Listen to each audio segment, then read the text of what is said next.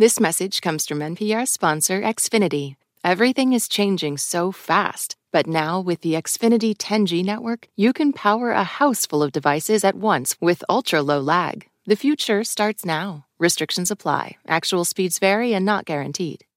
From WHYY in Philadelphia, I'm Terry Gross with Fresh Air Weekend. Today, Brooke Shields looks back on her childhood career from her perspective as a 57 year old woman and talks about how she was sexually objectified when she was a child and teen actress. Shields is the subject of the new Hulu documentary, Pretty Baby. Also, Samara Joy performs some songs for us. I'd lie and say things I just swell. This year, she became the second jazz performer in Grammy history to win Best New Artist. She also won for Best New Jazz Album. She grew up in a gospel family. Her grandparents sang in a choir. Her father toured with gospel star Andre Crouch. Samara Joy was the lead singer in her church's gospel choir in the Bronx. And Justin Chang reviews the film that won the Sundance Grand Jury Prize for Best American Dramatic Film.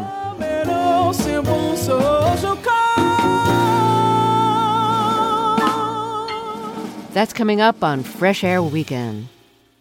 This message is brought to you by Apple Pay. Fussing with plastic cards should be a thing of the past. Instead, pay the Apple way. Apple Pay is easy, secure, and built into iPhone. All you have to do is set it up. Just add a card in the Wallet app and you're good to go. This message comes from NPR sponsor Carvana. Carvana has made it easy to sell your car. Just enter your license plate or VIN, answer a few questions, and they'll give you a real offer in seconds, and it's good for up to seven days. Visit Carvana.com to get an instant offer today. At this year's Oscars, Oppenheimer took home the award for Best Picture. Emma Stone and Robert Downey Jr. also picked up wins, and Ryan Gosling brought the Kenergy. For a recap of all the highlights, listen to the Pop Culture Happy Hour podcast from NPR. This is Fresh Air Weekend. I'm Terry Gross. We're about to hear from a great young singer who's going to perform for us. My guest is Samara Joy. This year, she became the second jazz performer in Grammy history to win the award for Best New Artist. To top it off, she also won the Grammy for Best Jazz Vocal Album. The album is called Linger a While. She's 23 and didn't really immerse herself in jazz until she was in college. While she was studying music at the State University of New York's Purchase College, she won the Sarah Vaughan International Jazz Competition, which helped launch her career. She posted a video of her singing as a thank you to the people who funded her scholarship, and it went viral. That led her to start a GoFundMe page to pay for the production of her first album, which she recorded in 2020 while she was still in college. She comes from a family of gospel singers. Her grandparents co founded a gospel choir in Philadelphia called the Savettes and traveled around Philly preaching in their Godmobile. Her father is a singer and bass player who toured with gospel star Andre Crouch. Samara Joy was a soloist in her church choir in the Bronx. Joining her today is Cameron Campbell at the piano, Michael Migliore bass, and Evan Sherman drums. They're joining us from the studio of WNYC in New York. Well, welcome to all of you. Thank you so much for coming. Samara, I really love your singing, and uh, it's so great to have you here. So, I'd like to start with a song that you include on the new album. It's a song by Frank Loesser, who also wrote the score for Guys and Dolls, and Jimmy McHugh.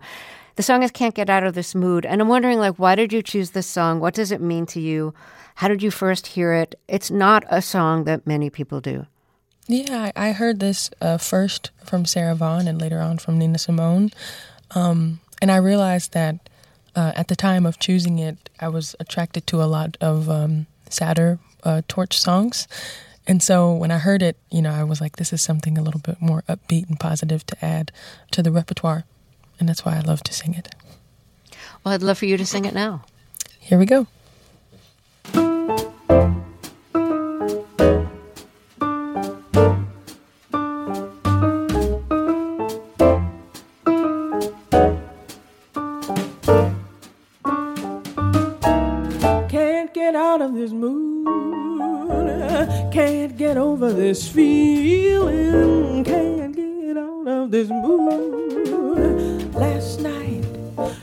Were too appealing. The thrill, it should have been all gone by today. in the usual way. But it's only arms I'm out. I can't get out of this dream. What a fool to dream of you. Wasn't part of my scheme to sigh and tell you that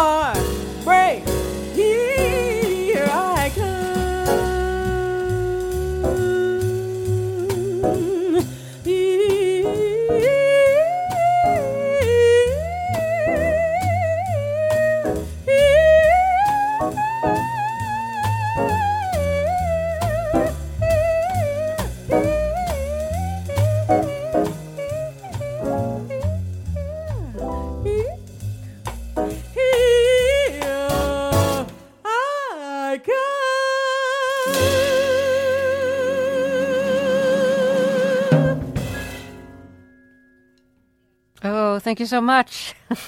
Thank you. love your love your voice.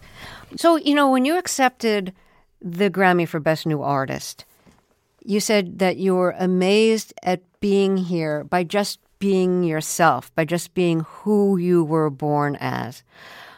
What did you mean by that? Because you seem really overwhelmed by the idea of being here by just being yourself. I was very overwhelmed, and I wish I could go back and do it again.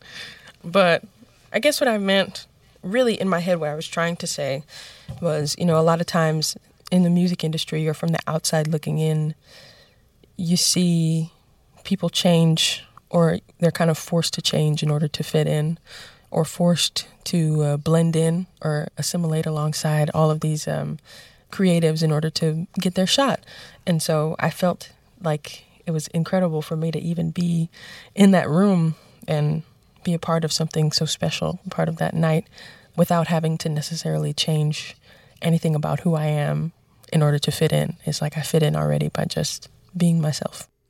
And uh, for both of your acceptance speeches at the Grammys, you said, I'm from the Bronx. I can't believe I'm here. What was your neighborhood like in the Bronx? Well, for me, you know, it was it was half and half, chaotic and and peaceful. You know, if that makes sense. My my grandmother bought a house in the Bronx that we all lived in and still, uh, you know, have and own to this day. That was kind of like half in the suburbs and kind of half in the, I guess, the more dangerous, you know, side of town. And so, I went to public school. I saw a lot, you know, growing up. That, but my thankfully, you know, my dad he would pick us up and drop us off from school every single day, and so I don't know. It's just every time I've talked to anybody about the Bronx, they're like, "Oh, it's you know crazy over there." Like for me, I had an amazing childhood, an amazing time in public school and going to school and stuff. So I don't look at that as like, even though I'm from the Bronx, I made it out. You know, it's like there's potential and there's talent and there's people with dreams everywhere. You know, no matter where you're from, and it's just like if you have somebody support a family or a teacher who believes in you or wants to support you or and people around you that want to help and lift you up you know it doesn't matter where you come from or where you know they say that the reputation is bad and they say you know don't go there or that kind of thing. So i guess that's what i meant. I'm proud of where i'm from. What's a song you heard early on when you were first getting excited by jazz that made you want to sing it? I can remember being uh, one, one of my when I was like asking my professors what what records I should listen to. My vocal teacher Alexis Cole, she told me to check out Sarah Vaughan live at Mr. Kelly's, um, which is an amazing recording. And I listened to Stairway to the Stars, and I'm gonna sit right down and write myself a letter. And um, yeah, that was that was like one of the main recordings that I fell in love with early on. Would you sing a few bars, just a cappella of A Stairway to the Stars? Let's build a stairway to the stars and climb that lovely stairway to the stars. It would be heaven to climb to heaven with you. Yeah, great. Um, so let's talk about your musical background because you, you were relatively new to jazz, but you are steeped in gospel music. Your grandparents and your father all sang gospel. Um, so let's start with your grandparents. Uh, your grandmother co founded a gospel choir in Philadelphia called the Savettes. There's a story behind the choir. Could you tell it? Well, um, I remember asking my grandfather, you know, how did the Savettes get started? And he told me that my grandmother, Ruth McLendon, paternal grandmother, got together. Originally, the group between the wives, I guess, of the church was to, it was a, an effort to save money, to, to round up money together. But they started each saving meeting with a, a song. And one of her friends actually said, you know, this sounds good. We should bring our husbands in and, and maybe start a group. And so um, they had rehearsal. You know, they sang through a, a, couple of different things, and and the the choir was born. Did your grandmother study opera? Not that I know of, actually. No, because no. she has a kind of operatic range. I think all of all of the studying came in church. Because I also remember a story of my grandfather, um, who was ninety two. I just talked to him the other day.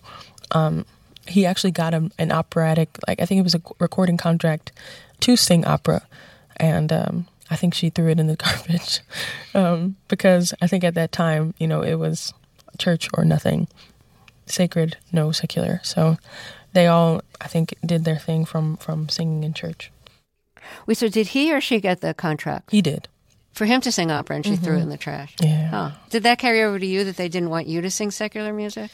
Yeah, my my grandfather was definitely hesitant about it at first. Even with me going to school, you know, it's like music isn't doesn't belong in school. It belongs, you know, in the church. You know, I think I think now his it's safe to say he's come around um, because he called me the other day. It was like, yeah, you put the Savettes on the Jennifer Hudson show, and you know. so I think he's uh, realizing there's more than one way to uh, to spread the gospel. Right. So I'd like to play back to back recordings with your grandmother singing with the Savettes and with your grandfather singing with the Savettes. So let's hear that.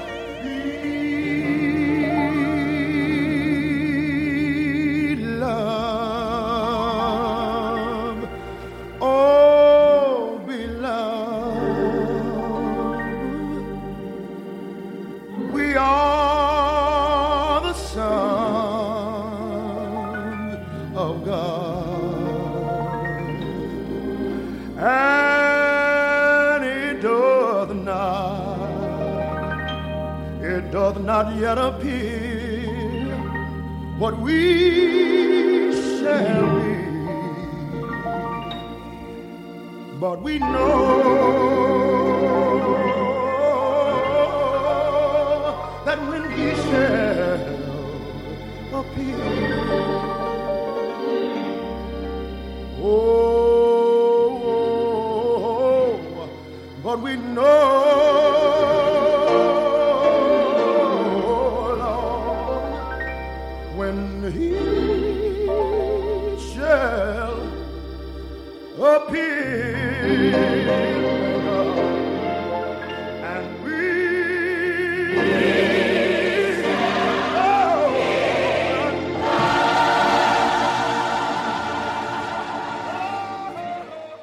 So that was Ruth McLendon and Elder Goldwire McLendon singing back to back with their gospel choir, the Savettes.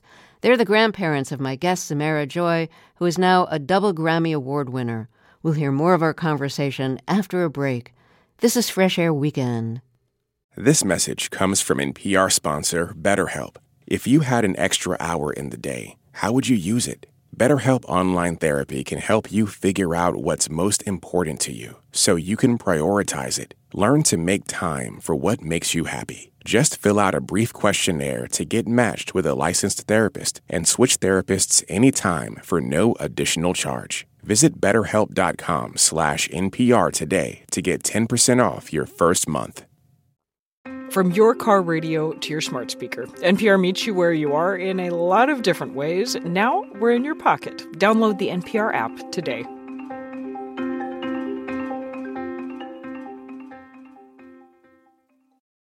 Let's get back to my interview with Samara Joy, who's joining us with her band from the studio of WNYC in New York, where she's performing some songs for us. Her latest album, Linger a While, won this year's Grammy for Best Jazz Vocal Recording. This year, she also became the second jazz performer ever to win the Grammy for Best New Artist. She recorded her first album in 2020 when she was still in college. She was already used to singing in public as the lead soloist with her church choir in the Bronx. Her paternal grandparents sang gospel. Her father toured with gospel star Andre Crouch. Your, your grandparents had a Godmobile, basically a van that drove around Philly. I, I never, I live in Philly, but yeah. uh, n- I never saw never this. I think it was probably before I moved here. Um, so, what what was that like? Do you know? Well, my dad told me about it. He is like my his mom, my grandmother Ruth, um, had the idea to kind of uh, what's they call it soul saving. So go out into the streets of Philadelphia and preach um, and sing and um, tell people about God. And so they rented a van, or I don't think they rent. Maybe they did they rent a van, uh, either rent or bought, or you know a friend gave it to them. Um, and they wrote in big letters "Godmobile," and he and my aunts and uncles um, got in the car, and my grandmother would pick a random corner, and they would set up and have church. Did a lot of people show up or or just pass by?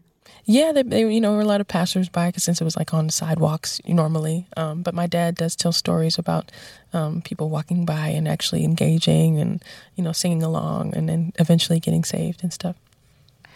That must have been interesting just on the corner. yeah, I know.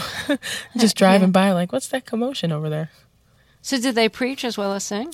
Yeah, my my grandfather and grandmother were both pastors, um, and they had a, had a church for a while. They moved to Tyndall, Georgia, um, and and had their own church for I want to say fifteen years, something like that, before moving back to Philadelphia later on. So yeah, they were both pastors. You sang in church during your teen years, or you were like the lead singer of the choir. Is that the right way of putting it? Yes, I joined. So I joined a church that was actually up the street from my high school um, when I was around 15, and um, I started in the choir, and then eventually they kind of let me sing with the. It was like a praise and worship leader, like the like there was a choir, and then there were about eight singers that normally took the stage with actual microphones, um, and so they let me lead a couple songs before eventually um, naming me one of the worship leaders, um, and so I did that from the time I was yeah from the time I was 16 until I until I graduated from high school. Can you sing a little bit about one one of the gospel songs that you sang in church that you felt most deeply, that most deeply moved you, or connected you to to you know you know the world beyond self? I can do okay. Blessed assurance,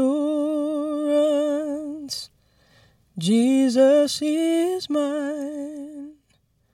Oh, what a foretaste of glory divine, heir of salvation,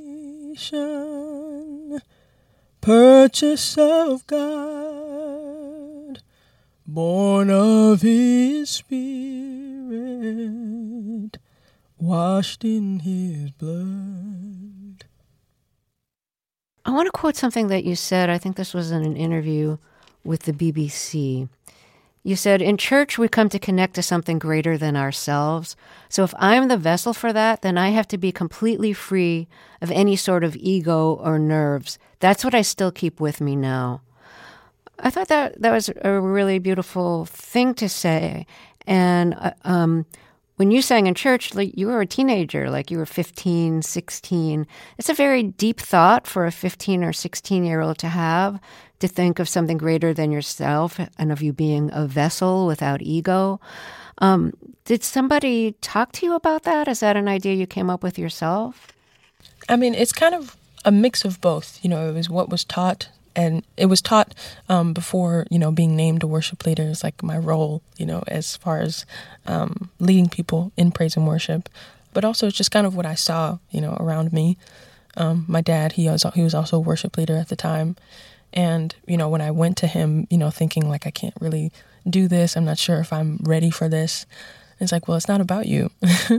You know and if you were chosen to to fulfill this particular role at this time, you know, it's for a reason. And so don't think about, you know, having to be perfect or having to be the best singer in the room or the best, you know, whatever in the room, but just focus on being not only yourself, but, but focus on being open and having your ears open and your spirit open to um, whatever the moment calls for. I can see the idea of being chosen working in two ways. On the other hand, on the one hand, like that's a lot of pressure. Like you were chosen, you know, so you'd better fulfill the promise. On the other hand, it takes the pressure off for the reasons you just mentioned. Um, did you feel both sides of that, the pressure and the lack of pressure? I did. I did, especially because I was I was kind of like why me in a lot of ways. you know, I was just like I don't this is like before SUNY Purchase, before, you know, venturing into jazz, before having uh, proper vocal lessons and stuff. So, um I just felt I felt like I was excited to do it, but I just felt kind of unprepared. Um and so um yeah, I felt the pressure. You know, it was definitely it was a it was a bigger church than I guess normal. You know, it was live streamed, and there was a big congregation that came in every week. Um, and people would tell me, you know, we like your singing, but you just don't blink up there. It's like we can tell, you know, you're really nervous. Um, so I did, I felt the pressure, but again, then again, I feel like it was the perfect space to grow and develop because um, people were very loving and supportive of me the, in that time. So, can you do one more song for us? I would absolutely want... love to. I wish this didn't well, have to end. I feel the same. Um, what, what, song would you like to do? Right now, we'd like to do for you a, a song that has uh, opened many doors for me since I first recorded it. Um, and the way that I do it has since shifted from the first for first time I ever uh, tried my hand at it. This is Stardust. This is a Hoagy Carmichael song, and what's the difference between how you did it before and how you're doing it now?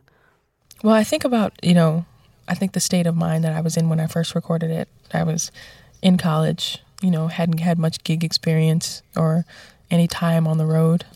And so I, it was very, I wouldn't say it was very pure, my approach to it. I just wanted to sing the melody as best as I could. Um, now I'm after a couple of years of touring and a couple um, times, more than a couple times of me singing the song, I've found a place in it, you know, where I can explore and take more more liberties while still sticking close to the melody. Okay. Sometimes I wonder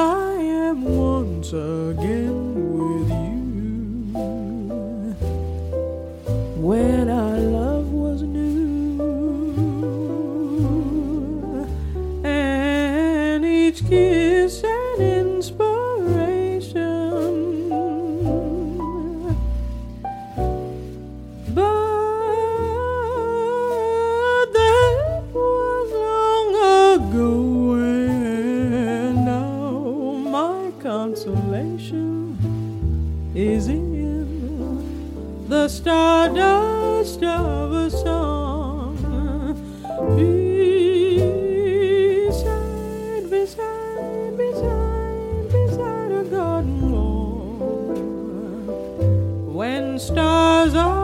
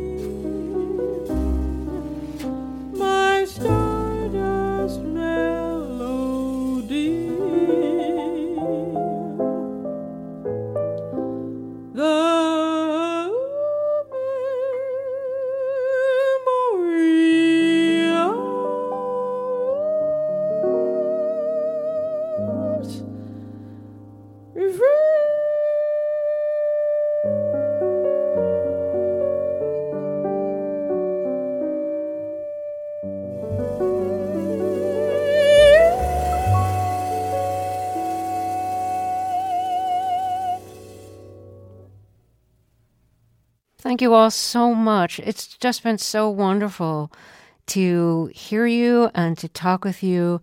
Thank you for all the pleasure you've given me and our listeners today. So, thank you, Samara Joy and Cameron Campbell, who's been at the piano, Michael Migliore, bass, Evan Sherman, drums. And Samara, I really wish you good luck. You have such an interesting future ahead, and I, I hope you continue to follow your heart. Thank you so much. It's such a pleasure talking to you, and I can't wait to meet you in person. Oh gosh, I'd love that. Samara Joy's new album is called Linger a While. Samara and her band joined us from the music studio at WNYC in New York. Our thanks to WNYC and to recording engineer Irene Trudel. The new movie, A Thousand and One, won the Grand Jury Prize in the U.S. Dramatic Competition at this year's Sundance Film Festival. It's the first feature written and directed by A.V. Rockwell, and it follows more than a decade in the lives of a mother and son struggling to survive in a fast changing New York City. Our film critic Justin Chang has this review. A Thousand and One begins in 1994, shortly before a 22 year old woman named Inez is released from Rikers Island. We don't know much about her, but Teyana Taylor, the electrifying actor who plays her, tells us plenty just from the brashly confident way Inez strides through her old Brooklyn stomping grounds after a year away. As she greets old friends and looks for work as a hairdresser, Inez is determined to put the past behind her, though that becomes impossible when she runs into her six year old son, Terry, on the street. Terry was sent to foster care when Inez went to prison, and while he resents her for leaving him, he'd clearly rather be with her again than in his current situation. And so when Terry has an accident at home, Inez impulsively springs him from the hospital and takes him to the Harlem neighborhood where she grew up.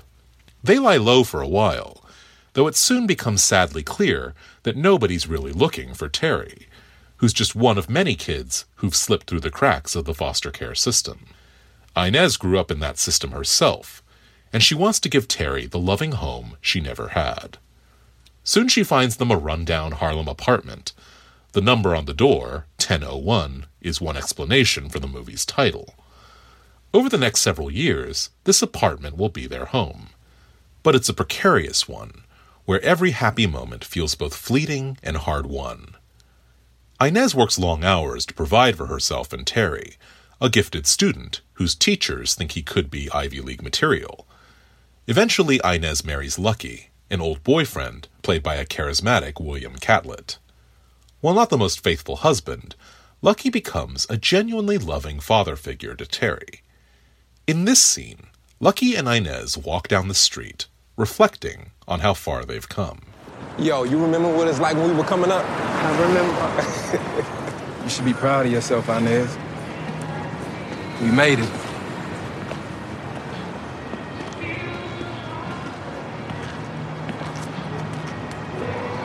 You don't seem happy.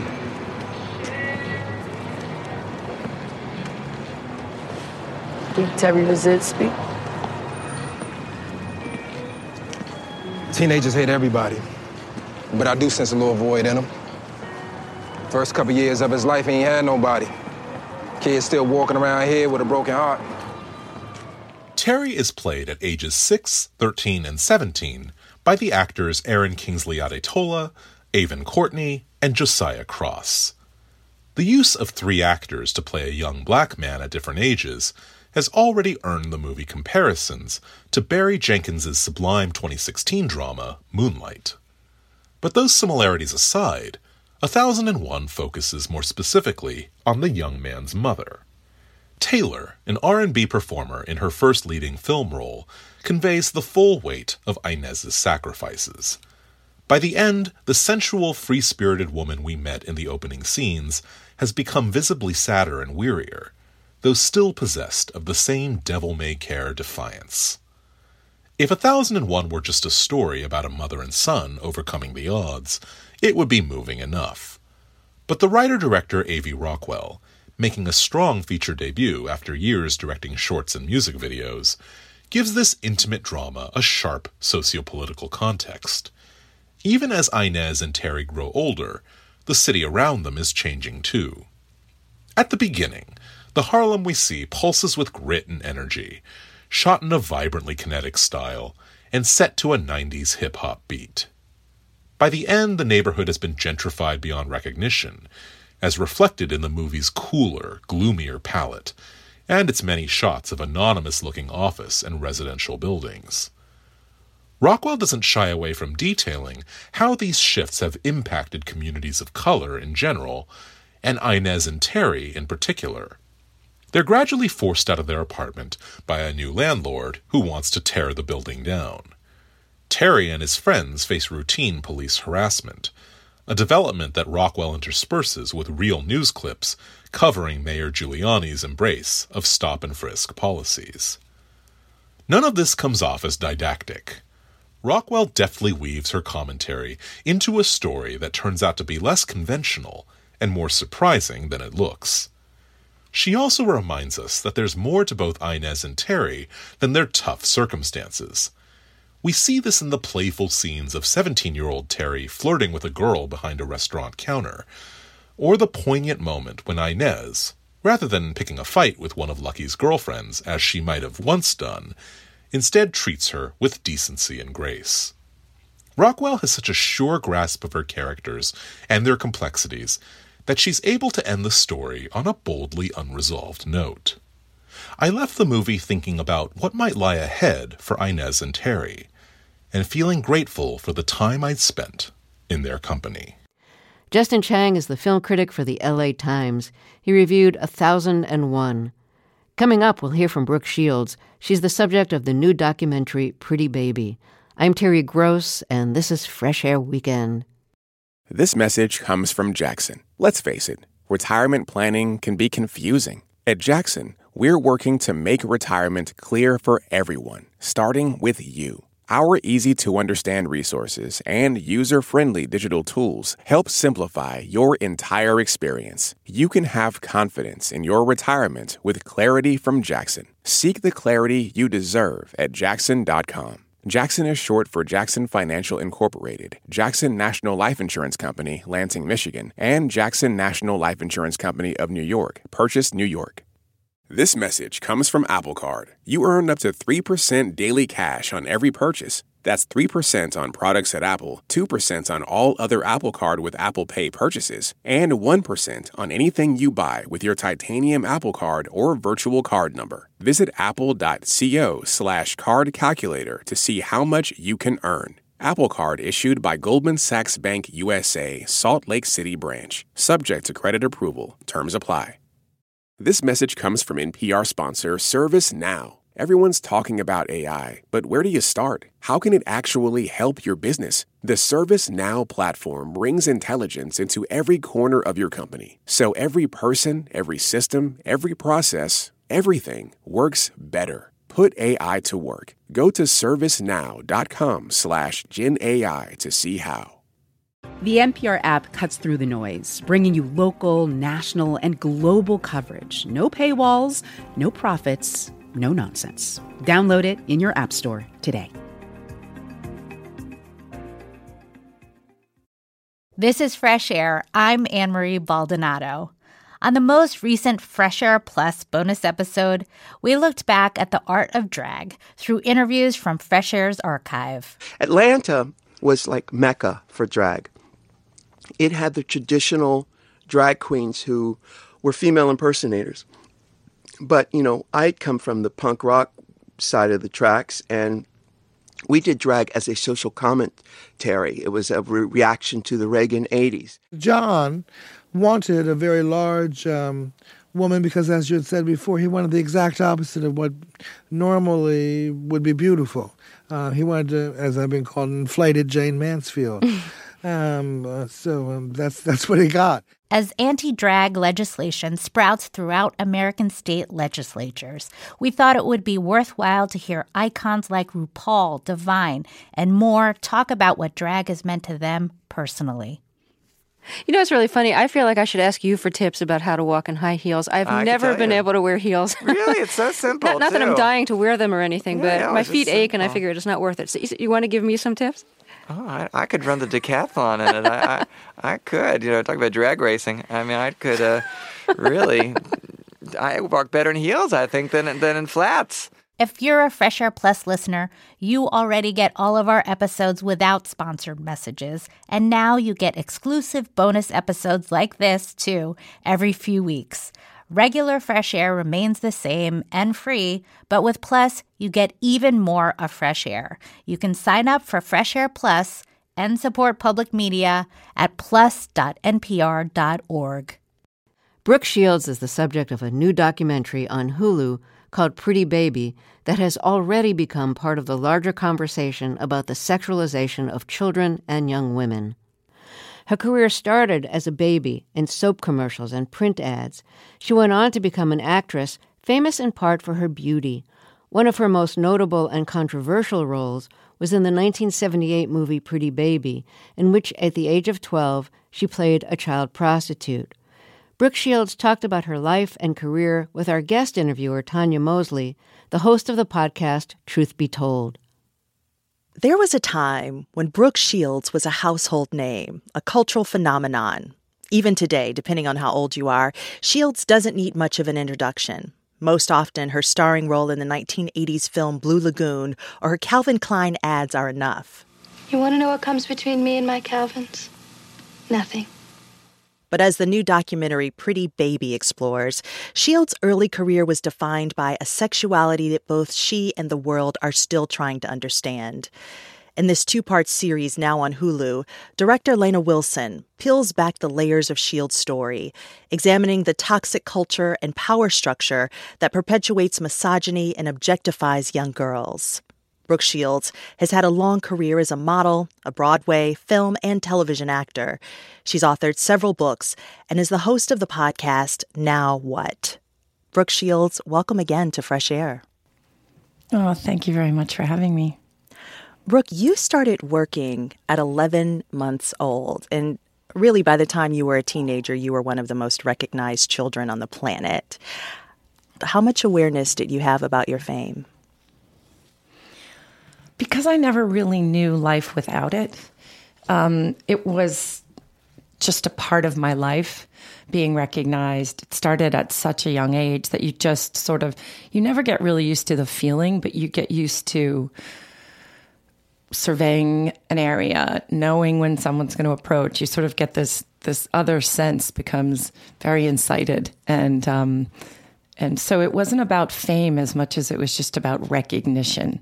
And the minute you leave your apartment, you are in the world differently than many people are. In Pretty Baby, you were portrayed as a child prostitute. But you describe it as truly the only artistic film you think you've ever been in, even to this day. Yeah, I really I, I value it so much more. I mean, every single detail in that movie was in Pretty Baby was purely thought out and of the actual time, the research that went into all the wardrobe and the we had one of the best cinematographers in the world and you know so the the caliber of talent on that set and and really putting the film together I th- was just unlike anything that I've ever experienced again. Of course, because of the depiction of of a child prostitute and you being the age that you were, that's what made it so controversial for in, at the time in 1978. Um, and it also was uh, a time where you had your first on-screen kiss in the film. And I heard you say that it must have been harder actually for the adult male actor, Keith Carradine, than it was for you at the time. Did you even understand the weight of, of that kiss in the moment? No, I just was embarrassed that I didn't know how to do it. You hmm. know, I had never kissed a boy before, you know, so it was it was one of those things where I mean, I'd had a crush on a little model that I would work I had worked with and that was it. I mean, I at 11 I of course didn't know what I was doing and so you know, I kept scrunching up my face and I kept got, like, you just don't know what to do. And it's funny because it's such a non kiss, you know, and it was funny because Louis made it a stay together. Louis Malle, sort of the a director. Move. Yes. Louis Malle, yes. Made us just stay together. And he and he kept saying, "Don't, don't pull apart, don't pull away, don't pull away." And I was just like, "Wow, really? Is this all it is? Kissing? This is oh, okay." you know, when you're 11 too, you don't think of age difference.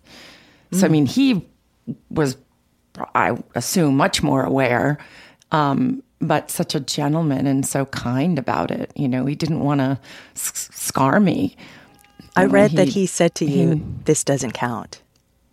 yeah, and it really, I thought it did. You know, you re- you think so much about the first kiss, you know, what you're going to have, and you talk about it with your girlfriends, and you know, it was funny. We would have those like parties where whenever I went to go visit my sisters, they would, you know, five seconds in the closet or ten seconds in the closet, and every time I got in the closet, I went, "Don't even think about it. Don't even think about put the person kissing in- Don't even think about it. I am certainly not going to have my first kiss in a closet in the dark while other people are waiting outside. I was like, the whole thing is just ridiculous and childish. and I felt, I mean, I thought that way even when I was a kid, like even younger. So that's what I, I didn't want to ruin that. And he sensed that and, you know, had intuited that I had not had not kissed a boy before, you know, and so he knew that that's what I was struggling with, and how he figured that out, I don't know. And it was the one of the most generous gestures any any actor has ever shown me, hmm. and so kind and so in the moment and so sensitive that I never forgot it, and I've always been so thankful to him for that. Hmm. You didn't feel exploited or unsafe on on that set of Pretty Baby, but there were instances in other films where you were coaxed in ways that that kind of made you feel uncomfortable. There was this weird moment on the set of the 1981 movie Endless Love where the director uh, Franco Zeffirelli was was pinching your toes in order to get you to get a certain reaction he out of you. Some look of ecstasy or something on my face. And, you know, my first reaction was, how about directing? Here's an idea. You were thinking that even in the time.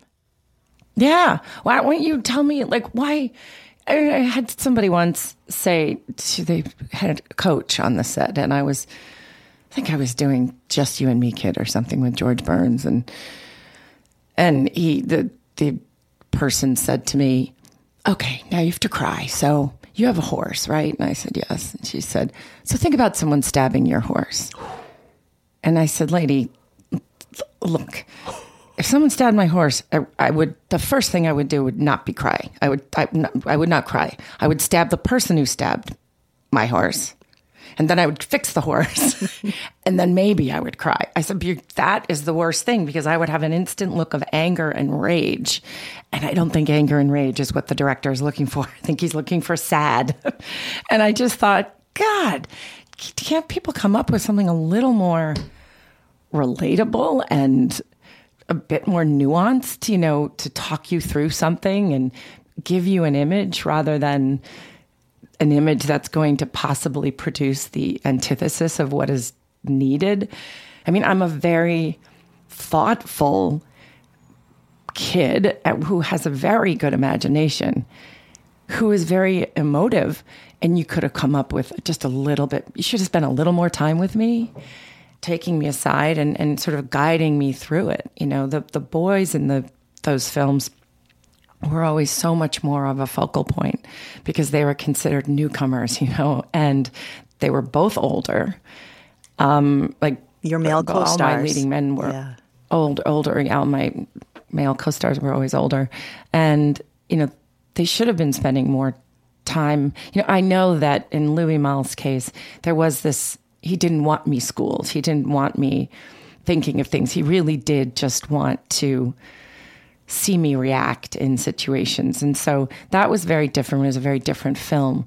But when it actually came to sort of practicality, uh, directors weren't didn't spend any time with me, you know. So I just they, you know, the assumption is I look a certain way, so that's enough, and I'm box office, so that's enough. Yeah. How do you reconcile that? Are are you angry about it today? Because just knowing what I know about you, you you take your craft seriously. Do you think you would have gotten a better performance? They would have gotten a better performance out of you. I think they would have gotten a better performance. I think there's a sort of thinness to a lot of my earlier, not Pretty Baby. I don't know how Louis Malle ended up to, but he would talk, he would talk in stories, and he would just say stories, and he would get you to think of things, but he didn't he, you know, it was very, very different. You know, I don't, I, I don't, it's not anger. It's just sort of missed opportunity feels feelings. You know, I think, I think a lot of the movies I made could have been better. But You're, then again, you know, yeah. I also have to say, but it didn't matter because I wanted to be liked more than I was worried about really delivering the, a master performance. Plus, I wanted to really ensure that there was no crossover into my own life. Oh. So I made faces and I had, like, the minute a scene would be over, I would stick my tongue out or I would just to constantly break character because I didn't want to, I wanted to remain my personal self at the same time. And, you know, that was a form of self protection and preservation. That is really interesting. The two things you said there. One is you want it to be liked. I think that's something that a lot of women and young girls can understand. You go along with things because you want to be liked. Absolutely. But it also sounds like you had a sense of yourself, a really strong sense of yourself as a, as a young child, wanting to make certain that you kept those parts of yourself that weren't, weren't a part of show business. Where did that come from?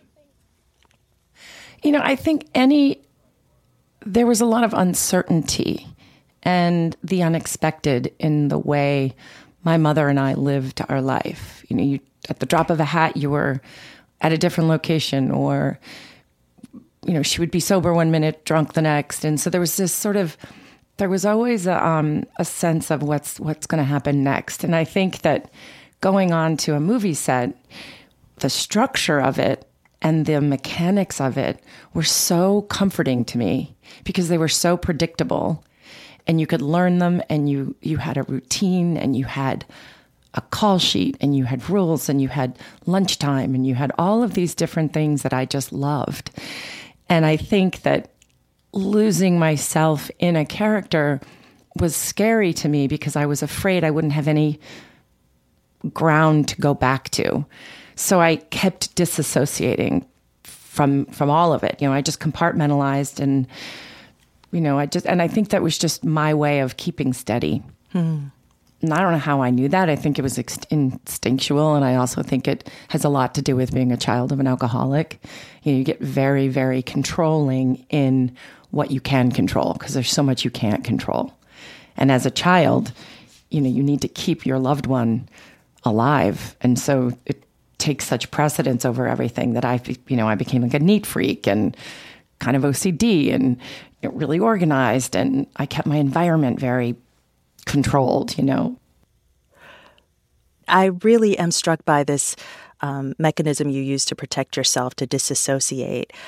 I actually feel like I, I noticed it in some of those early interviews when these male journalists would be asking you really borderline or suggestive questions. You seemed aloof, almost unfazed. I, I want to play a clip of you being interviewed around the time of, of Pretty Baby. Let's take a listen. How do you feel about all this fuss that's being made over you? I think it's kind of fun. do you? Yeah. You're mean, enjoying it. Oh, yeah, I love it. You really are an exquisite looking young lady. I know you've been told that, but isn't she a pretty, pretty girl? That was the interviewer Mike Douglas interviewing you back in the 1970s. And it feels so uncomfortable to listen to this. What goes through your mind when you look back at these kinds of interactions?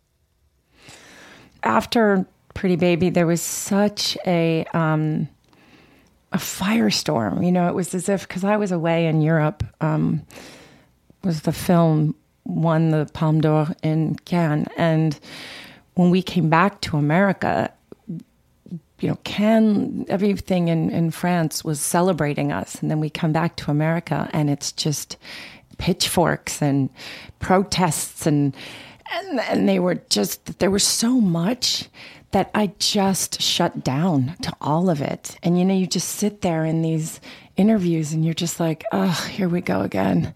They're going to just, they're going to say the same thing, ask the same question. I always used to say, God, I wonder, mom, if I were to play a murderer, would would they, you know, would they be really worried that I was uncomfortable hmm. stabbing somebody and you know killing somebody and the blood and you know it's just I, you know I was more traumatized by my first movie where I was nine and I had to get this uh, prosthetic makeup on my face to look like I had been burned. It was a murder mystery and um, I hadn't seen the makeup and then I looked in the mirror and I looked like, you know, I had big slice of pizza on my face and I thought it was going to be like charcoal, like, you know, a chimney sweep because I'd seen Mary Poppins, you know, and all of a sudden I had this, I was terrified. I looked in the mirror and it's so interesting to me that, you know, people never had a problem with me playing that character or they never and i understand because sexuality is just such a trigger for for the, especially the press but it always struck me as ignorant the funny thing is um, watching the documentary and seeing these clips. Um, one might think, oh, well, this is in the rear view mirror, the way that um, interviewers interview children. But then I recently saw a video where someone stitched together a series of interviews that reporters had done with Justin Bieber when he was a child. And some of the questions were so suggestive and inappropriate. And this was just a few years ago by comparison. Why do you think there is such a need to maybe it's not sexualize, but adultify, if that's even a word, child stars? Um, you dealt with it. We see this so much with young stars, especially if they're considered like, um, you know, showboats or or um, the object of desire for young girls or boys. You know, asking Britney Spears if she's a virgin you know, you look at that, that wasn't that long ago either. So I don't think we've really come very far, to be honest. I don't, I, you know, I, I think that we think because we're, be, we're able to speak out more that the situation is changing. And I don't really see that much of a change. Um, and they're most of the time, you know, mostly men, but there are so many interviews where I was interviewed by women who, at one point, I was, God, I must have been 13. And this woman kept asking the same question over and over, just with different words. And I finally said, Excuse me, ma'am. I said, But I don't think you want my answer. Mm. And she went, Oh, what, what? I said, I just, I keep answering it and I keep trying to tell you that it's my truth, but you keep asking the question. So I think you want a different answer, but I can't give you a different answer because that's not, I would be lying. It's not my truth. And I thought, how the hell did I know enough or have the balls to say it to this woman? You know, I mean, Barbara Walters on air asked me to stand up to compare our figures because she asked me what my measurements were. As if I knew my waist in inches or centimeters. You know, I was 15. That's ridiculous. And these are women and purportedly mothers. And and you just think, God, do you think you have to do that to be valid, that's pretty depraved, if you ask me. Brooke Shields, I really enjoyed this conversation. Thank you so much. Thank you very much for having me. Brooke Shields is the subject of the new documentary Pretty Baby that's now streaming on Hulu. She spoke with our guest interviewer, Tonya Mosley, host of the podcast Truth Be Told. Fresh Air Weekend is produced by Teresa Madden. Fresh Air's executive producer is Danny Miller. Our technical director and engineer is Audrey Bentham.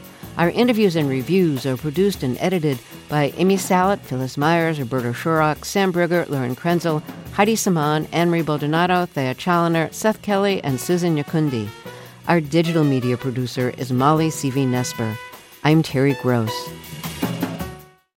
This message comes from NPR sponsor NetSuite by Oracle. You look around your business and see inefficiency everywhere, so you should know these numbers 37,000, the number of businesses which have upgraded to NetSuite by Oracle. 25. NetSuite just turned 25. That's 25 years of helping businesses streamline their finances and reduce costs. 1. Because your unique business deserves a customized solution, and that's NetSuite. Learn more at netsuite.com/story. Here and Now Anytime is a news podcast from NPR and WBUR that zigs when others zag.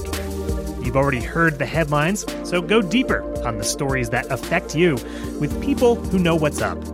Explore your world, learn something new, and make the news make sense with Here and Now Anytime.